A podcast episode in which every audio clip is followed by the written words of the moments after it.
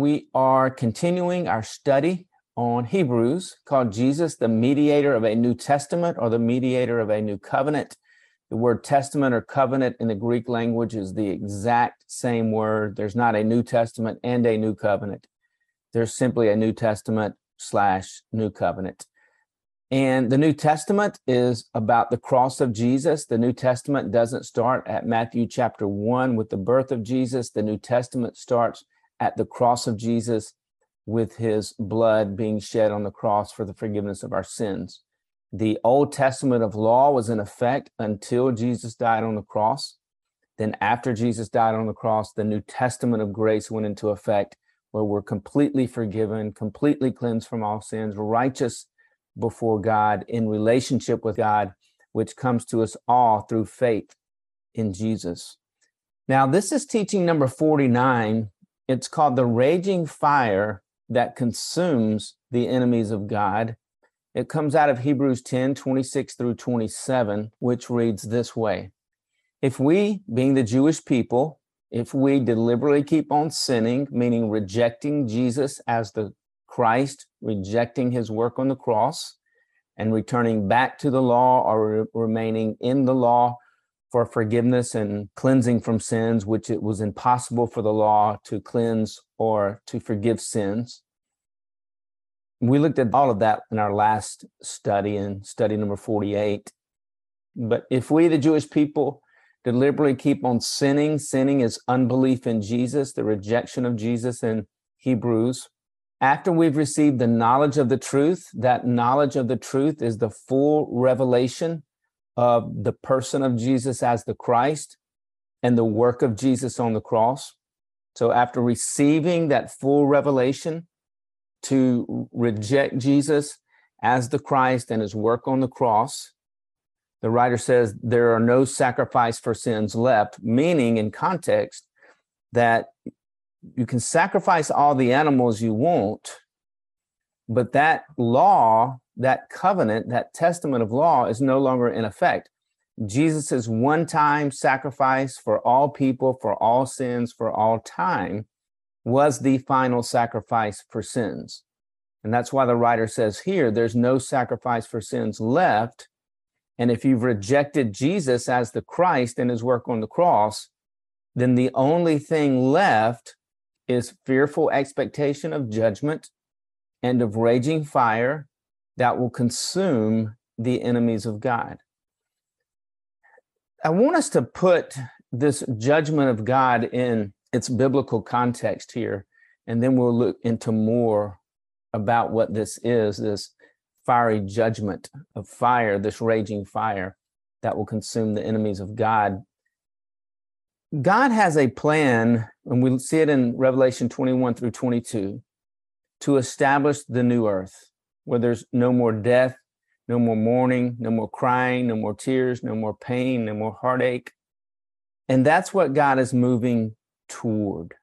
And what we see on earth right now, we see much death, we see much crime, we see a lot of murder, we see human trafficking, we see drugs, we see people dying from drugs, being poisoned with drugs. We see many acts of unlove, unloving acts being committed around the world. There's a lot of pain, a lot of heartache in the world, there's a lot of war in the world. And one day, God is going to cleanse the earth. That's what this is referring to this raging fire of judgment. It's God's going to cleanse the earth of all sin and all sinners. And only those who have trusted in Jesus will remain.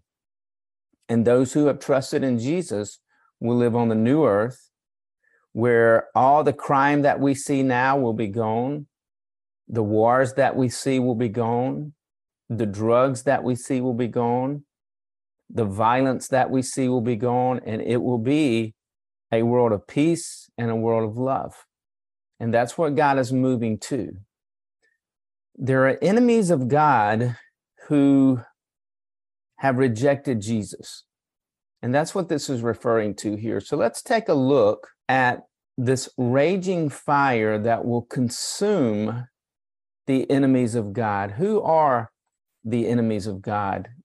Jesus gives us some insight into the enemies of God in John 15, 18 through 25. And Jesus said this If the world hates you, there's the word hate. If the world hates you, keep in mind that it hated me first. Whoever hates me hates my Father as well. So that's one, two, three, four times that this word hate has been used. All right, let's pick up in John 15, 24. If I had not done among them, that's the Jewish people during the time of Jesus's life on earth, if I had not done among them the, the works no one else did, that's the miracles that he did to prove that he was the Christ, they, the Jewish people who were eyewitnesses of the miracles, would not be guilty of sin. Sin is unbelief in Jesus as the Christ in this verse. As it is, they, the Jewish people who saw the miracles, as it is, they have seen the miracles, and yet they have hated both me and my Father. So we see the hatred that many of the Jewish leaders and the Jewish people had toward Jesus. They were enemies of Jesus and by being an enemy of Jesus, they were an enemy of God the Father, though they would have said, We're not enemies of God, we're on God's side. But because they rejected Jesus, they were enemies of God. They weren't on God's side. Now, how do we know this is referring to the Jewish people? Well, that's the context, that's the audience that Jesus was doing the miracles in front of. Verse 25 says, But this is to fulfill what was written in their, that's the Jewish people, in their law. And then Jesus quotes Psalm 35, 19, Psalm 69, 4. They, the Jewish people, hated me without reason. So there's there's a lot of anger toward Jesus. There's rejection toward Jesus. They're enemies of Jesus. Now we see further opposition to Jesus in the Philippian letter that Paul wrote following the resurrection and the ascension of Jesus. And this is what Paul writes in Philippians 1 27 through 28. He says, Nevertheless, conduct yourselves in a manner worthy of, worthy of the gospel of Christ. Then, whether I come and see you or only hear about you in my absence, I know that you stand firm in one spirit, contending side by side for the faith, meaning that the believers in Philippi would stand together, be joined together and support the gospel of grace. The faith means the body of truth, the content of the gospel, that they, they were going to contend for the gospel because the gospel of grace was under attack, because people hated the gospel of grace. The city of Jerusalem hated the gospel of grace. Many Jewish leaders hated the gospel of grace. So he's saying that the Philippian people, under this opposition to the gospel, that they would stand firm for the gospel, contending side by side for the faith. Verse 28 here, Philippians 1, without being frightened in any way by those who oppose you. The opposition toward the new covenant, the opposition toward the person of Jesus as the Christ. And this opposition was so fierce that Paul says, don't be frightened by them. These were scary people. These were religious terrorists who would have someone arrested, have someone tortured, even put to death because they believed in Jesus as the Christ and they believed in his work on the cross.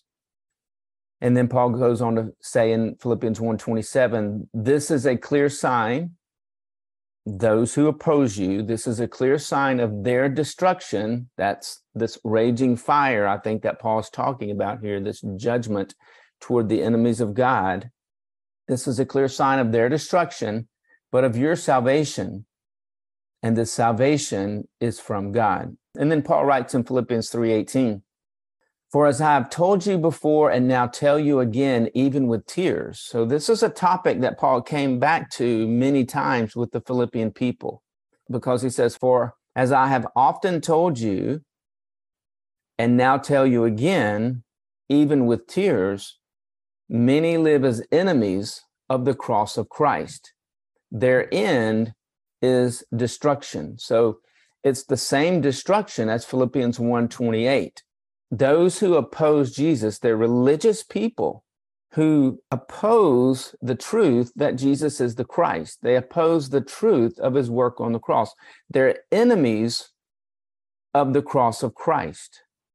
Now, what is it about the message of the cross these religious people hated so deeply?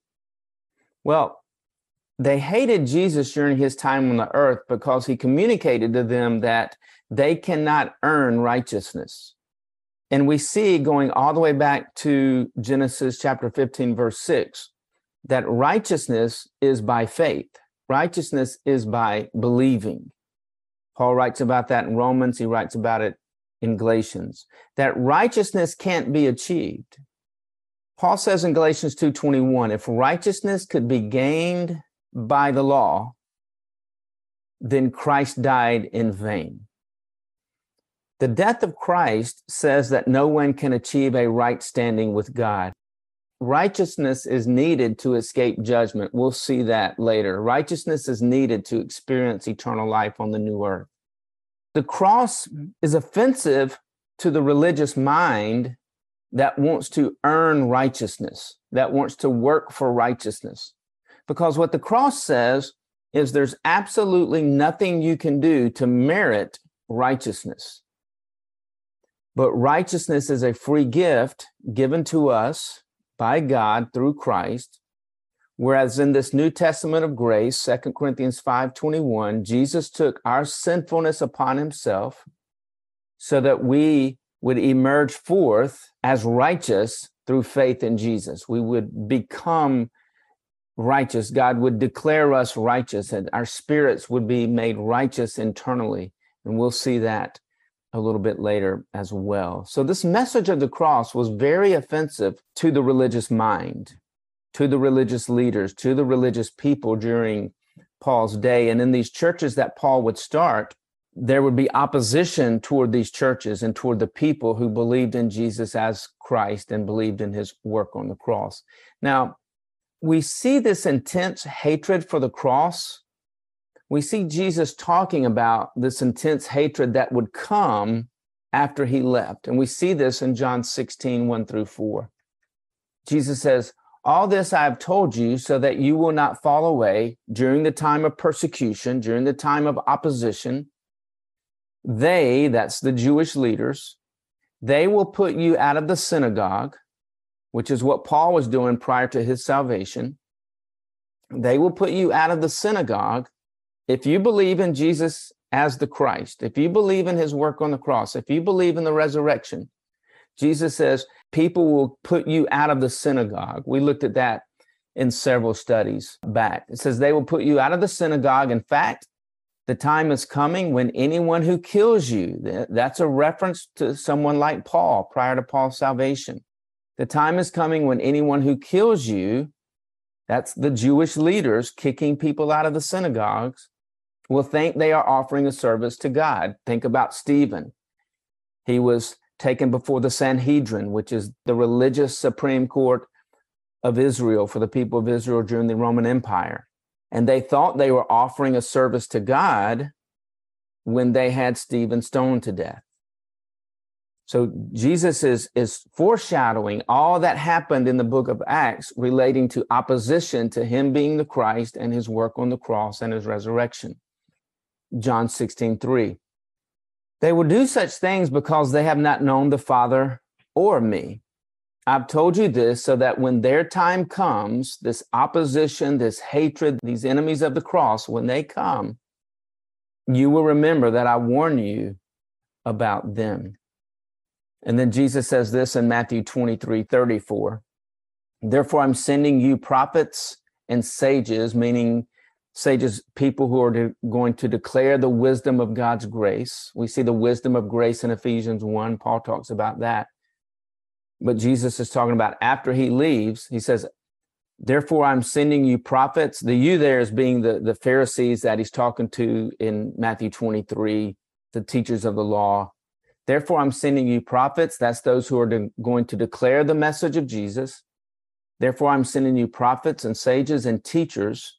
Some of them, you, being the Pharisees and the teachers of the law, who hated Jesus. Remember, Jesus talked about this hatred in John chapter 15. He's talking about it in Matthew 23 24 here. Therefore, I'm sending you, that's the Pharisees and the teachers of the law, I'm sending to you prophets who are going to declare the message of me, the message of grace, the message of my crucifixion and my resurrection and my return. Some of them, the Pharisees and teachers of the law, will kill and crucify. Others you will flog in your synagogues and pursue them from town to town. So Jesus is telling the Pharisees, the teachers of the law, exactly what they're going to do. They're going to kill people, they're going to crucify people, they're going to flog people in their own synagogues. They're going to pursue them from town to town. It's exactly what Paul did. We see this happening in the book of Acts. They're dragging people out of synagogues. James was killed in, I think it was Acts chapter 12. Stephen was killed. Peter was flogged. So all this is happening that Jesus said was coming. It came in the book of Acts and it's intense hatred for Jesus. It's an enemy of the cross. It's an enemy of God. If someone's an enemy of, of Jesus, they're an enemy of God. If they're an enemy of the cross, they're an enemy of God.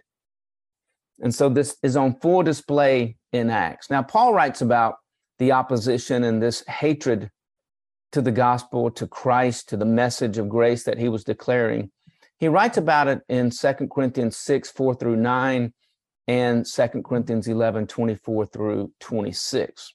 2 Corinthians 6, 4 through 9, Paul writes this Rather, as servants of God, we commend ourselves in every way, in great endurance, in trouble, hardships, and distress, in beatings, imprisonments, and riots, in bad report and good report, genuine yet regarded as impostors known yet regarded as unknown, dying and yet we live on, beaten and yet not killed. Paul was beaten many times. We see some of the beatings taking place in the book of Acts. He was lied about. Bad reports were spread about him by those who hated him and hated his message of grace and that Jesus was the Christ. He writes in 2 Corinthians 11, 24 through 26. We see this intense persecution coming out toward believers in 2 Corinthians 11, 24 through 26. Paul writes, Five times I received from the Jews 40 lashes minus one. That's how much the Jewish people hated the message of Jesus being the Christ. Not all the Jewish people, but many of the Jewish people, many of the Jewish leaders hated this message of the gospel. They were enemies of the gospel, they were enemies of the cross. And that was Paul's message. He taught the message of the cross, the message of the resurrection, the message of the New Testament, the message that Jesus was the Christ. And the Jewish leaders hated this message. And Paul says, Five times I received from the Jews 40 lashes minus one. Verse 25 of Second Corinthians 11 Three times I was beaten with rods. Once I was pelted with stones. Three times I was shipwrecked. I spent a night and a day in the open sea. I've been constantly on the move. I've been in danger from rivers, in danger from bandits, in danger from my fellow Jews, in danger from Gentiles, in danger in the city, in danger in the country, in danger at sea, and in danger from false believers. Some would slip in, they would pretend to be believers, all in disguise, seeking to discredit Paul's message, to destroy his character, so there was an intense hatred for the gospel. They were enemies of God because they were enemies of the gospel. Now, Paul writes in 1 Corinthians 16, 8 through 9 about those who were against him and against his message of grace.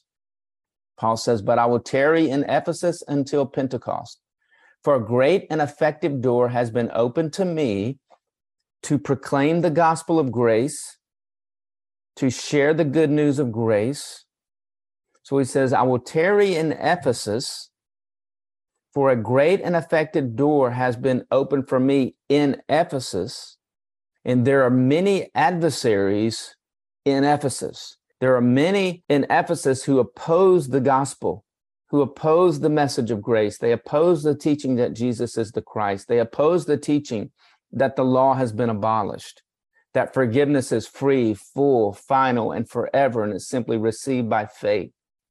And we can see how effective Paul was in Ephesus when he writes his letter called Ephesians. He speaks a lot about the gospel of grace in Ephesians. He explains the gospel of grace in Ephesians. There are many adversaries in Ephesus who were law based legalists. They were established in the law of Moses.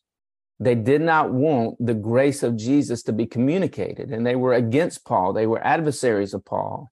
We see Paul said in the earlier verses, five times I was flogged, 40 lashes minus one.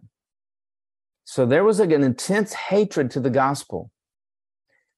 So understanding this hatred to the gospel, the enemies of the gospel, the enemies of grace, enemies of the new covenant, which made people enemies of God. Now let's return to Hebrews 10 26 through 27. I think we can understand this a little more. Paul says, if we, the Jewish people who deliberately keep on sinning, that's unbelief in Jesus, after we, the Jewish people, have received the full knowledge of, of the truth of the new covenant of grace and Jesus is the Christ, and when we reject that and we remain in the law, no sacrifice for sins is left, but only a fearful expectation of judgment and a raging fire, which the Jewish people understood this terminology comes right out of the Jewish scriptures. This was nothing new for them. They just didn't think they were going through it.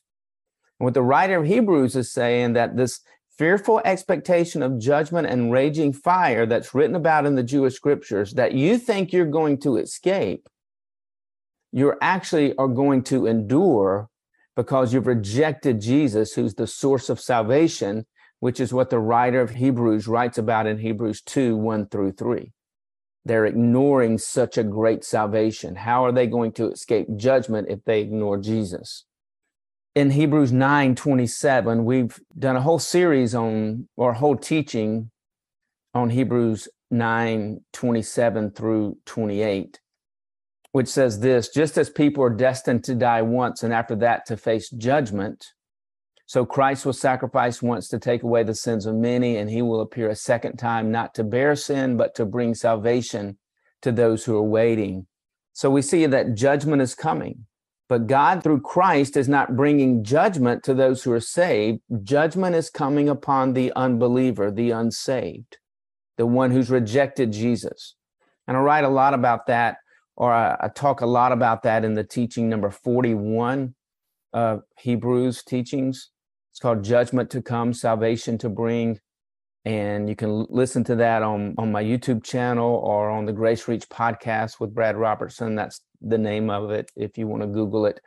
But Hebrews teaching number 41, I talk about judgment to come and salvation to bring. Go pretty in depthly into the, what that judgment is. But let's look at what is this raging fire of judgment that's coming that will consume the enemies of God Psalm 1 1 through 6 says, Blessed is the one who does not walk in step with the wicked, or stand in the way that sinners take, or sit in the company of mockers. But blessed is the one whose delight is in the law of the Lord. That's the Ten Commandments, who meditate on his law day and night. The person who does this is like a tree planted by streams of water, which yields its fruit in season, and whose leaf does not wither. Whatever they do prospers. Not so the wicked. The wicked are lawbreakers, they're the ungodly. They are like chaff that the wind blows away.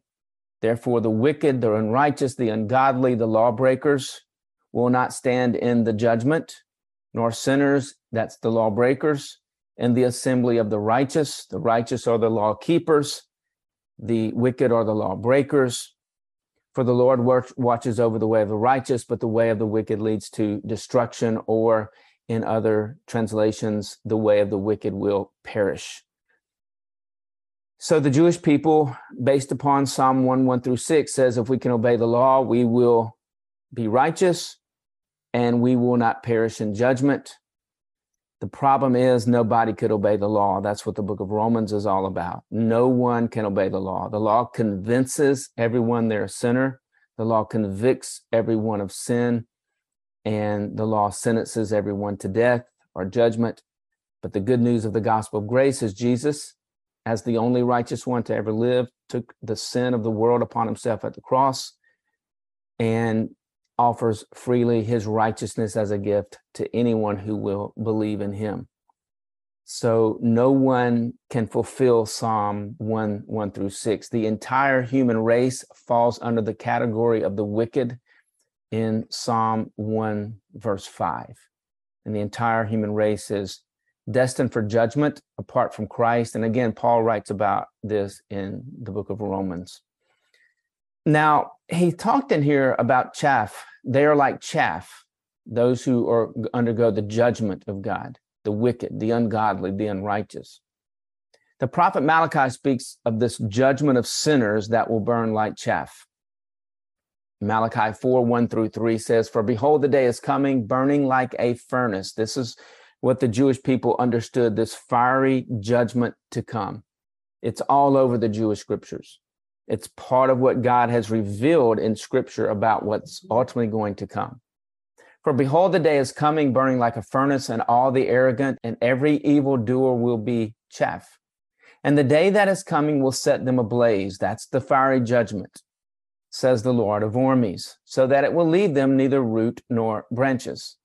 But for you who fear my name or have respect for God, the Sun of Righteousness will rise with healing in its wings. Remember what Paul says in Romans chapter 3 there are none who fear the Lord, there are none who respect the Lord. It's the condemnation of the entire human race in Romans 1, 2, and half of 3. And then he sets up the human race with condemnation, and then he presents to the entire human race salvation in Jesus. The law brings condemnation, Jesus brings salvation by grace. There are none who fear the Lord. Paul writes about that in Romans 3. But for you who fear my name, which is nobody, according to Paul in Romans, the Sun of Righteousness will rise with healing in its wings, and you will go forth and frolic like calves from the stall, and you will crush the wicked underfoot, for they will be ashes under the soles of your feet. What Paul presents in Romans is that everyone's wicked, everyone's ungodly, all are lawbreakers. We all need Jesus. We all need grace. And you will crush the wicked underfoot, for they will be ashes under the soles of your feet on the day that I am preparing. That's the day of judgment, says the Lord of armies. Remember the law of Moses, my servant, the statutes and ordinance which I commanded him in Horeb for all of Israel, which they didn't do. They broke the law, they were lawbreakers. Uh, the Gentiles were lawbreakers. Paul writes about both the Jews and Gentiles being lawbreakers in Romans 1, 2, and half of 3. And then Malachi writes this in Malachi 4, verse 5. He says, Behold, I'm going to send you Elijah, the prophet, before the coming of the great and terrible day of the Lord. That's the day of judgment. That's the day of the fiery judgment of God, where the enemies of God will be consumed. Now, understand, God is not the enemy of the human race. The human race was an enemy to God. God so loved the world, God loved his enemies, that he sent Christ. But the world was an enemy toward God. But God provided salvation for the world through the person of Christ. So before the coming great and terrible day of the Lord, this fiery time of judgment that will consume the enemies of God, God is going to send Elijah the prophet now look in Luke 1 11 through 17, and we see that John the Baptist was the one who came in the spirit and the power of Elijah. He fulfilled Malachi 4 5. Luke 1 11 through 17 reads this way Then an angel of the Lord appeared to him, that's Zechariah, the father of John the Baptist, prior to the birth of John the Baptist and even the conception of John the Baptist. Then an angel of the Lord appeared to him, Zechariah, standing at the right side of the altar of incense. So he's in the temple, and we discussed in one of our earlier studies how the altar of incense is a reflection or a symbol of the fragrance of the new covenant of grace. And we looked at that in a previous study. Then an angel of the Lord appeared to him, Zechariah, standing at the right side of the altar of incense as Zechariah was in the temple in Jerusalem. When Zacharias saw him, he was startled and was gripped with fear. But the angel said to him, Do not be afraid, Zachariah. Your prayer has been heard. Your wife Elizabeth will bear you a son, and you are to call him John. He will be a joy and a delight to you, and many will rejoice because of his birth. For he will be great in the sight of the Lord. He is never to take wine or fermented drink, and he will be filled with the Holy Spirit even before he is born. He will bring many of the people of Israel back to the Lord their God and he will go on before the Lord in the spirit and power of Elijah. That's the fulfillment of Malachi 4 5. In the spirit and power of Elijah. To turn the hearts of the parents to their children and the disobedient to the wisdom of the righteous, to make ready a people prepared for the Lord. So, John the Baptist comes. He's coming prior to this day of the Lord, this fiery judgment that's coming upon the unrighteous. John the Baptist speaks in Matthew 3:12 about the coming judgment and the unquenchable fire upon the unrighteous. Matthew 3:12, you can also look in Luke 3:17. But Matthew 3:12 says his, that's Jesus's winnowing fork is in his hand, and he will clear his threshing floor, gathering his wheat, his wheat being the righteous ones, into the barn, that's eternal life, and burning up the chaff, that's the unrighteous ones with unquenchable fire. This is the fulfillment of what Malachi is talking about, or further communication of what Malachi was talking about in Malachi 4. It's, it's further communication and information of what Psalm chapter 1 talked about as well. This unquenchable fire that's going to burn up the chaff, the unrighteous ones during this day of judgment. Now, Jesus refers to this unquenchable fire, this fire of judgment on several occasions. Matthew 5 19 through 22, this is out of the literal standard version. Jesus says this For I say to you that if your righteousness may not abound above that of the scribes and Pharisees, or go beyond that of the scribes and Pharisees, you may not enter into the kingdom of heaven meaning eternal life. The kingdom of heaven, the kingdom of God, eternal life were all synonyms to the Jewish people. They all meant the same thing. And they all understood that to live eternally in the kingdom of God, eternally in the kingdom of heaven, to have eternal life, only the righteous would remain once judgment came, once that fiery judgment came, where the unrighteous would perish in judgment, the righteous would remain and live eternally. So, what Jesus is saying to them is very shocking here. He says, I know you think that the scribes and the Pharisees have obtained the righteousness necessary to enter into eternal life and to escape judgment, but they haven't.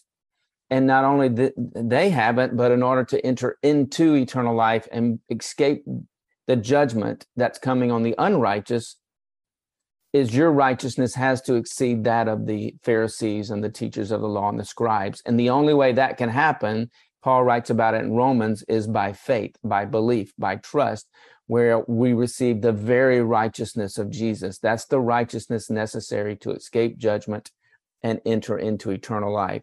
Jesus took our sinfulness at the cross and he offers us his righteousness, which is the righteousness needed to escape judgment and have eternal life. He offers the entire human race his righteousness as a free gift.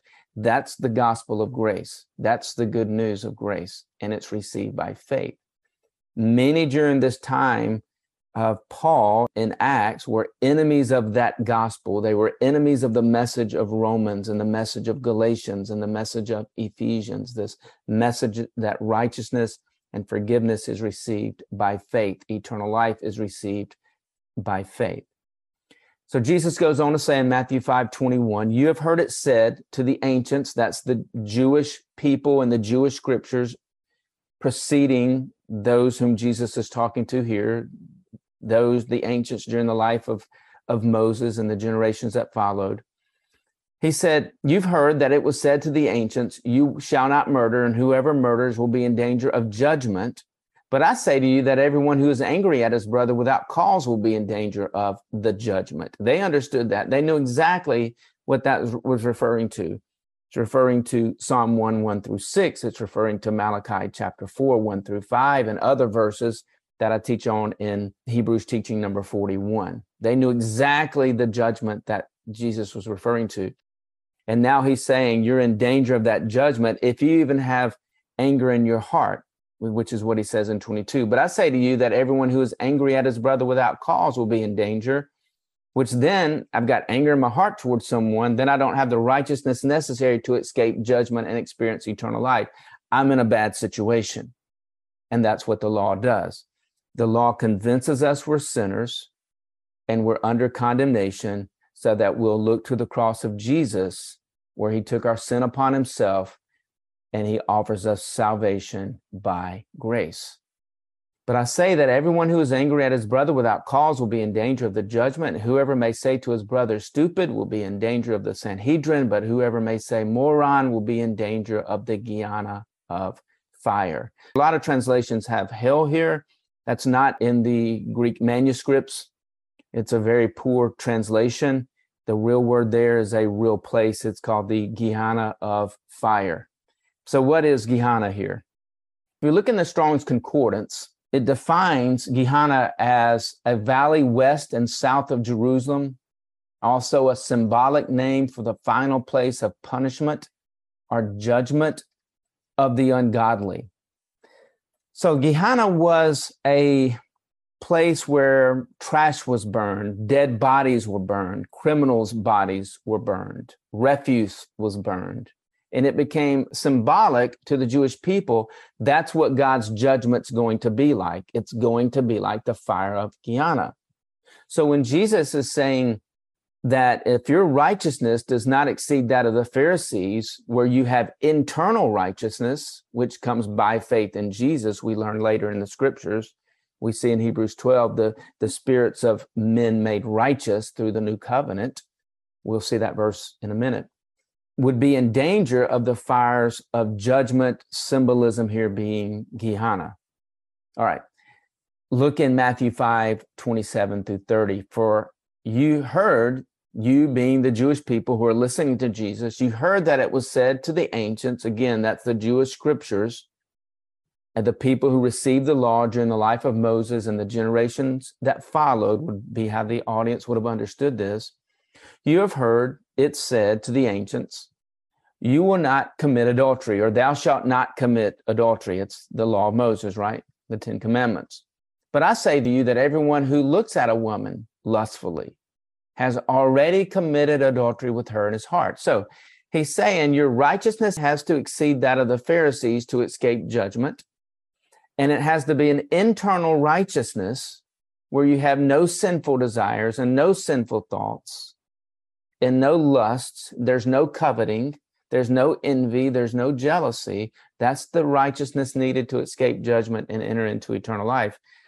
This is shocking to people. I mean, they've got to be thinking, well, who has a chance? Who can escape judgment and enter into eternal life? Well, the fact is, nobody. Nobody can escape judgment. And that's what Paul writes about in Romans.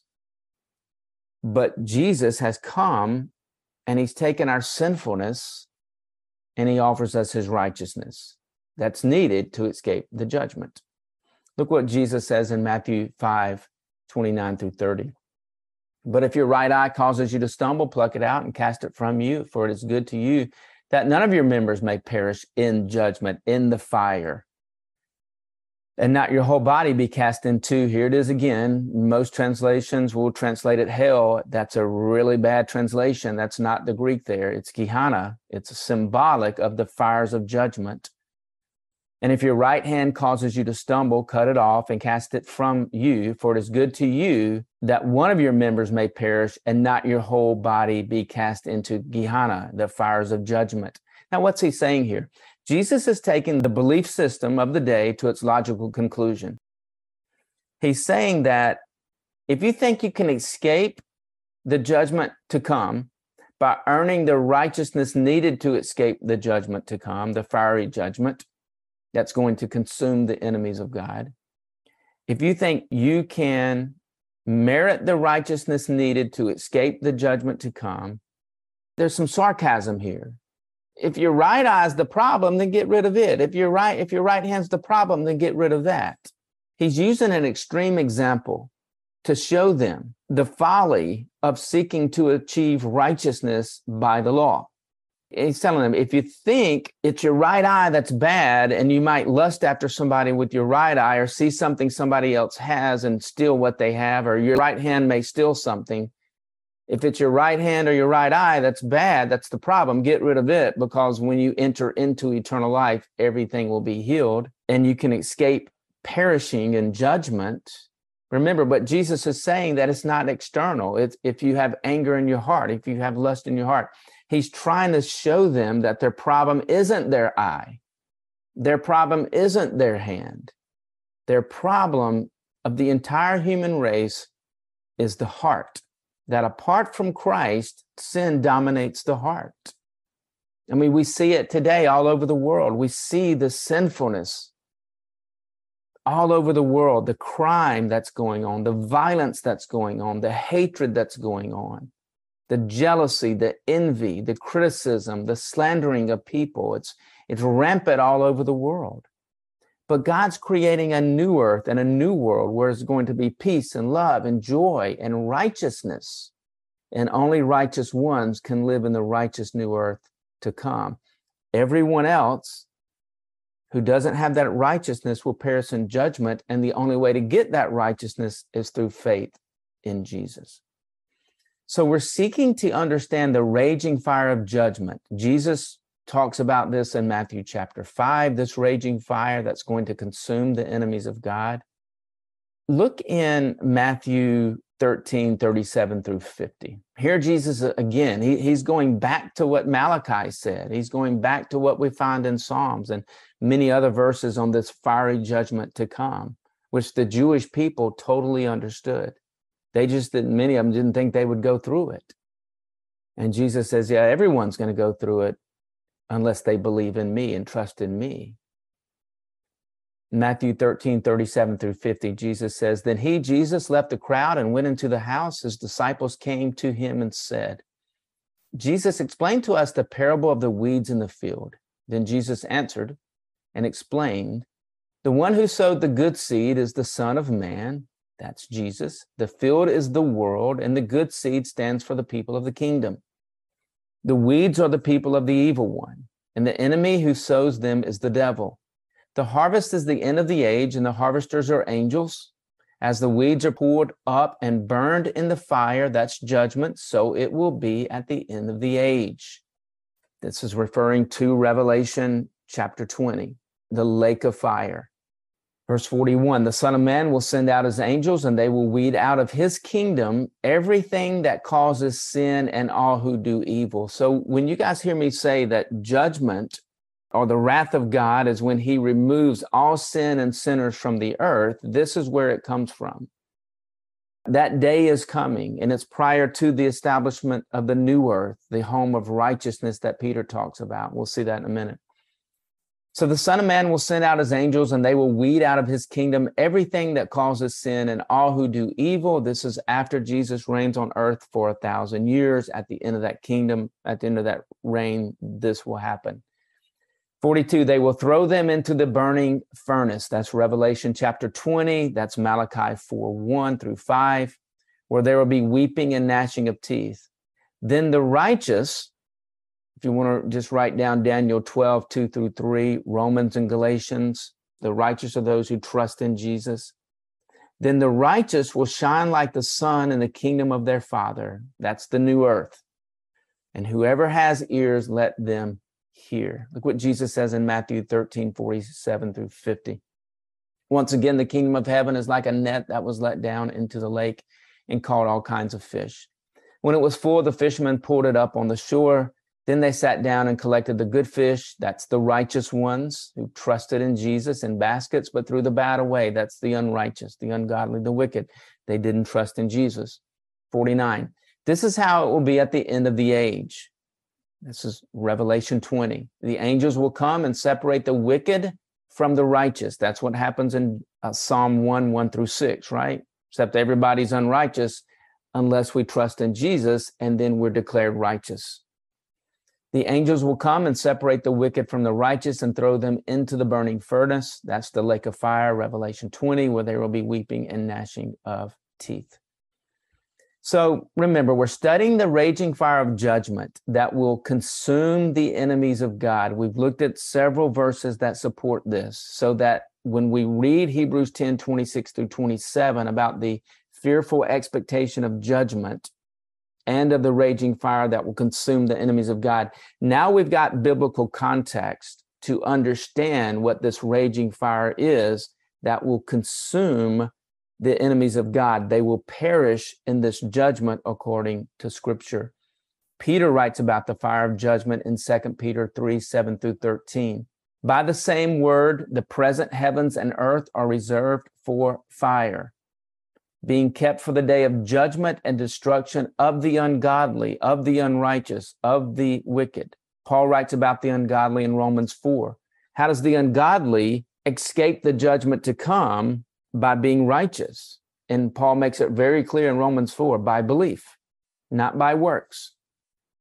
They don't merit it, they don't earn it, they don't work for it. The ungodly, when they believe, receive the righteousness of Christ and therefore at peace with God, escape judgment and experience eternal life. Verse 8 of 2 Peter 3. But do not forget this one thing, dear friends. With the Lord, a day is like a thousand years, and a thousand years like a day. The Lord is not slow in keeping his promise, as some understand slowness. Instead, he is patient with you. God doesn't want anyone to perish, but he wants everyone to come to repentance. So there's your heart of God. God wants no one to perish in judgment. God wants no one to perish in the lake of fire. But when God sets up the new earth, He's going to remove all sin and sinners from the earth in the lake of fire, Revelation 20. But he's given everyone the opportunity to come to faith in Jesus now. That's why he hasn't returned yet. That's why Jesus hasn't set up his kingdom yet. That's why none of this has happened yet, because God loves people and God wants to be in relationship with people. For God so loved the world that he gave his only son, that whoever believes in him shall not perish where? In judgment, but will have everlasting life where on the new earth. But the day of the Lord will come like a thief. The heavens will disappear with a roar. The elements will be destroyed by fire, and the earth and everything done in it will be laid bare or burned up. Since everything will be destroyed in this way, what kind of people ought you be? You ought to live holy and godly lives as you look forward to the day of God. And the NIV says, Speed, it's coming other versions say, as you earnestly desire and await and expect the coming of Christ. That day will bring about the destruction of the heavens by fire, and the elements of the earth will melt in the heat. But in keeping with his promise, we're looking forward to a new heaven and a new earth where righteousness dwells. This is Revelation 20 and Revelation 21. This is what Peter is saying before Revelation was ever written. But Revelation 20 and 21 is the fulfillment of what Peter is writing about this judgment to come, and then the setting up of the new heaven and the new earth where righteousness dwells. No more crime, no more death, no more murder, no more trafficking of young women, no more fentanyl killing and poisoning people all over the, the, the world, no more drug pushers, no more drug sellers, it's going to be a, a place of complete love, of complete joy, of complete peace. And prior to setting up the new heaven and the new earth, judgment is going to come. And God's going to bring judgment, and He delays the judgment because He loves people.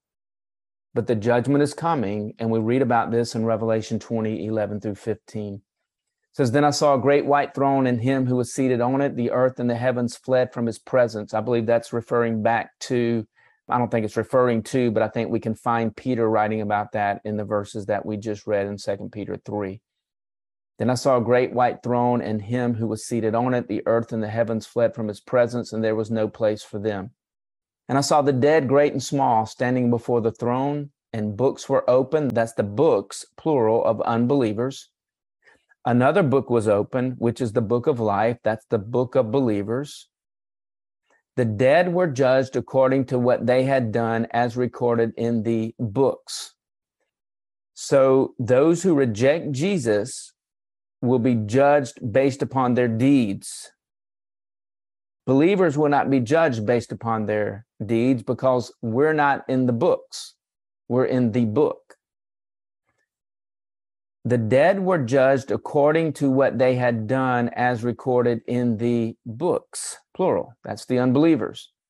The sea gave up the dead that were in it, and death and Hades gave up the dead that were in them, and each person was judged. That's unbelievers, and each person was judged according to what they had done. That's the unbelievers are judged according to what they have done. Their evil deeds will be laid before them the evidence for the the justice of the judgment will be presented to them. They won't be able to say that I don't deserve judgment because their deeds will be before them. Then death and Hades were thrown into the lake of fire. That's the lake of fire of, of Malachi. That's the fiery judgment that Jesus talked about in Matthew 5. It's the fiery judgment Jesus talked about in Matthew 13. The lake of fire is the second death. That's what Hebrews 10 28 is referring to. Anyone, verse 15 of Revelation 20, anyone whose name was not found written in the book of life, that's believers, can also see Revelation 21 27, was thrown into the lake of fire. That's the judgment of Hebrews 10 28, the fiery judgment of the enemies of God, those who reject Jesus and the righteousness and the grace that he offers. Revelation 21, 1 through 5 says this Then I saw a new heaven and a new earth, for the first heaven and the first earth had passed away, and there was no longer any sea. I saw the holy city, the new Jerusalem, that's the city of grace, Galatians 4, 21 through 26, Hebrews 12, 22 through 24, coming down out of heaven from God, prepared as a bride beautifully dressed for her husband. The new earth comes after the fiery judgment. Now, with this understanding, let's go back to Hebrews 10 26 through 27. That's the fearful expectation of judgment and the raging fire that will consume the enemies of God. I believe scripture doesn't teach eternal torment in hell. I believe the Bible teaches that the unrighteous will be judged and they will be consumed, they will perish. Uh, John 3 16, for God so loved the world that he gave his only son that whoever believes in him shall not perish, shall not be consumed in judgment. But that's just me and my thoughts as I see scripture. To me, it's it's really clear that it's it's a consuming of the unbeliever, not an eternal burning in hell. They're consumed in the fiery judgment of Revelation 20. But check that out for yourself. Look at Hebrews 10, 28 through 31. This follows Hebrews 10, 27 through 28 about the judgment that's coming upon those who reject Jesus, continuing in the sin of unbelief, rejecting Jesus. That's what sin is in Hebrews 10 27. It's rejecting Jesus. So look at what Hebrews 10 28 through 31 says. Anyone who rejected the law of Moses died without mercy on the testimony of two or three witnesses. How much more severely do you think? And he's writing to the Jewish people, to the Jewish mind. They, they understand all this terminology. How much more severely do you think someone deserves to be punished or consumed in the raging fire of judgment?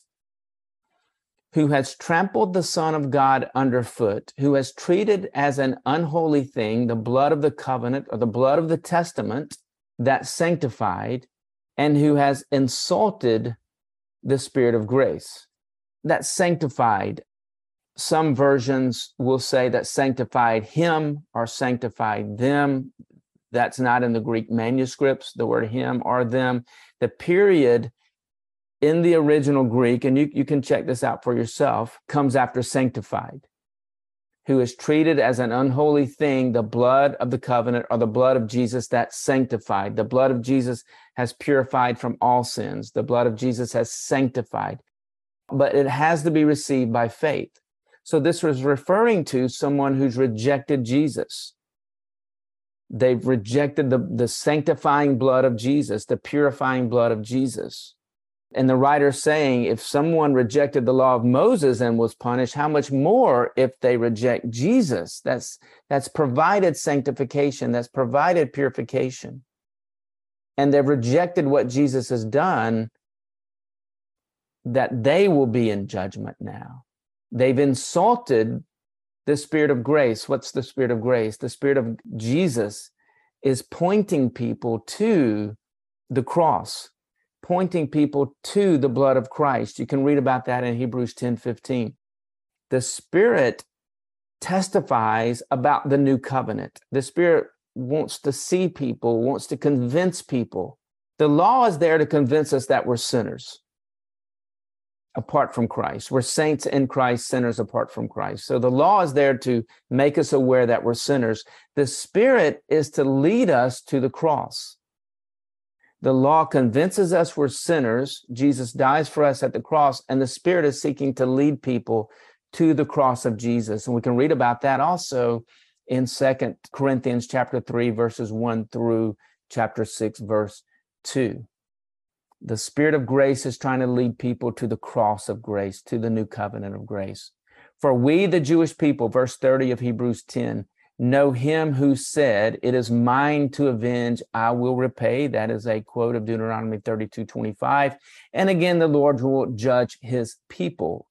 That's the Jewish people. That's not Christians that are going under judgment here. That's the Jewish people in context who are going to be judged for what they did with Jesus the enemies of God, the enemies of the cross. And it's a quote from Deuteronomy 32, 26 and Psalm 135, 14. So the, the, the Jewish reader, and this is written to Jewish people in AD 65, doesn't mean Gentiles won't go into judgment for rejecting Jesus, but in its immediate context, he's, he's trying to convince the Jewish people that if they reject Jesus, they're going into the judgment that's found in the Jewish scriptures and that Jesus elaborated on during his time on earth.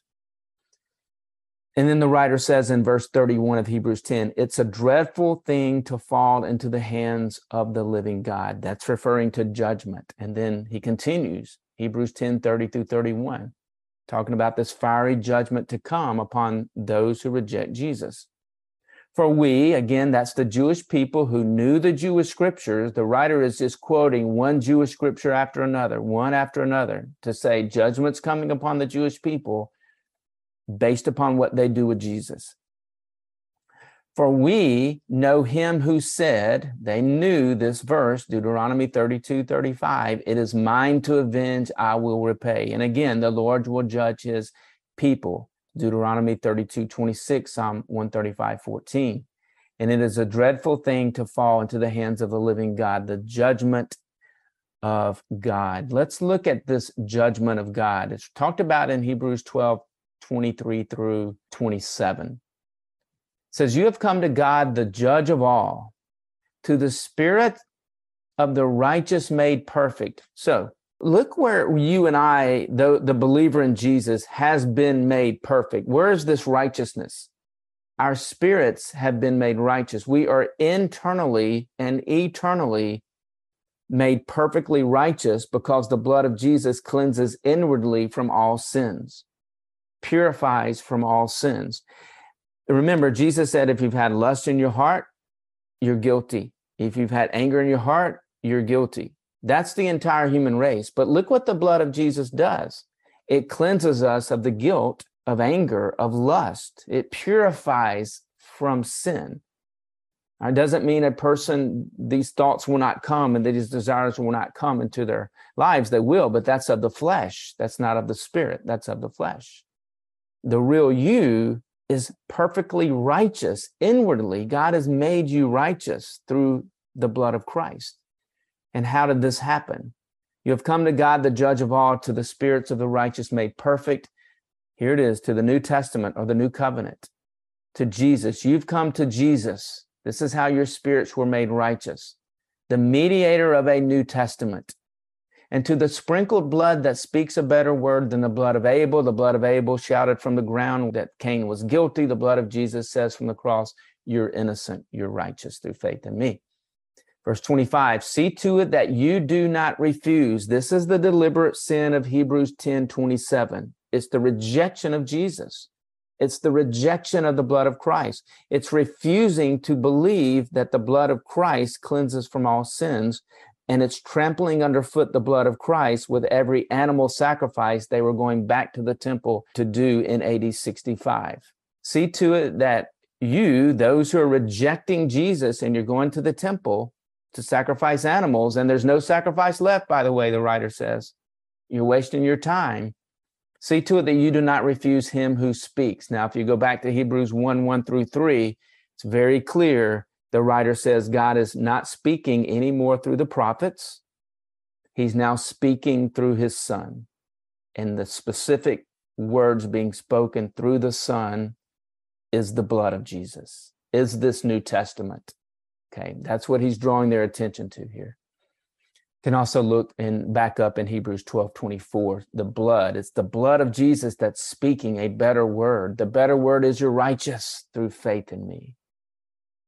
See to it that you do not refuse him who speaks. Keep going back to the law. If they, it's referring to those at the giving of the law in Exodus 19 through 20, if they did not escape judgment when they refused, rejected what God said when he brought the law, if they did not escape judgment when they refused him who warned them on earth, that's the giving of the law at Mount Sinai, how much less will we, that's in AD 65, the Jewish people being presented with the New Testament of grace, how much less will we, if we, the Jewish people in context, turn away from God who warns us from heaven, if we turn away from Jesus, if we turn away from the blood of Christ, if we turn away from the New Testament, go back to the law of Moses,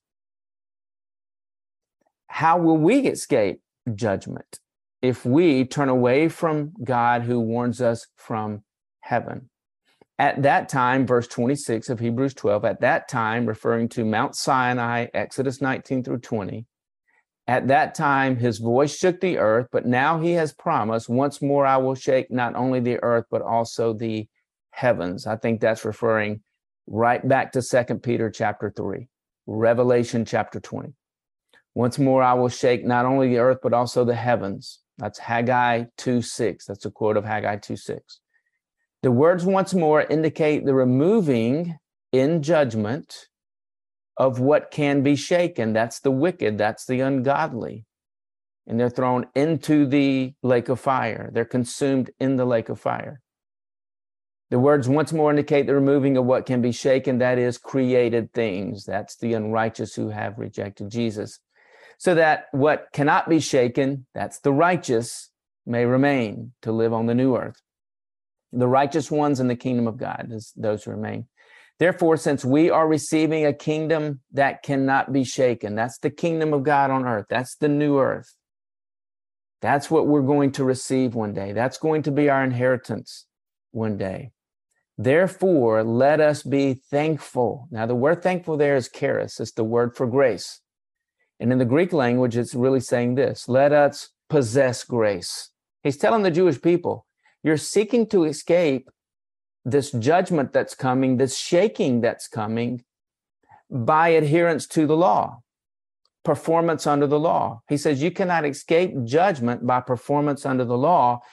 The only way to escape judgment and to receive the kingdom that's coming, eternal life, is to possess grace, is to have grace. That's what Hebrews 12, 28 is saying. When it says, let us, it's not let us be thankful. It's in the Greek, it's let us have grace.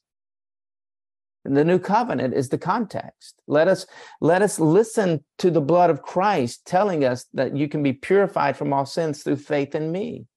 That's the grace here that it's referring to. Possess grace, possess the blood of Christ through faith experience the forgiveness of sins and the cleansing of sins and the purification of sins that's needed to escape judgment, this fiery judgment. Let us have grace.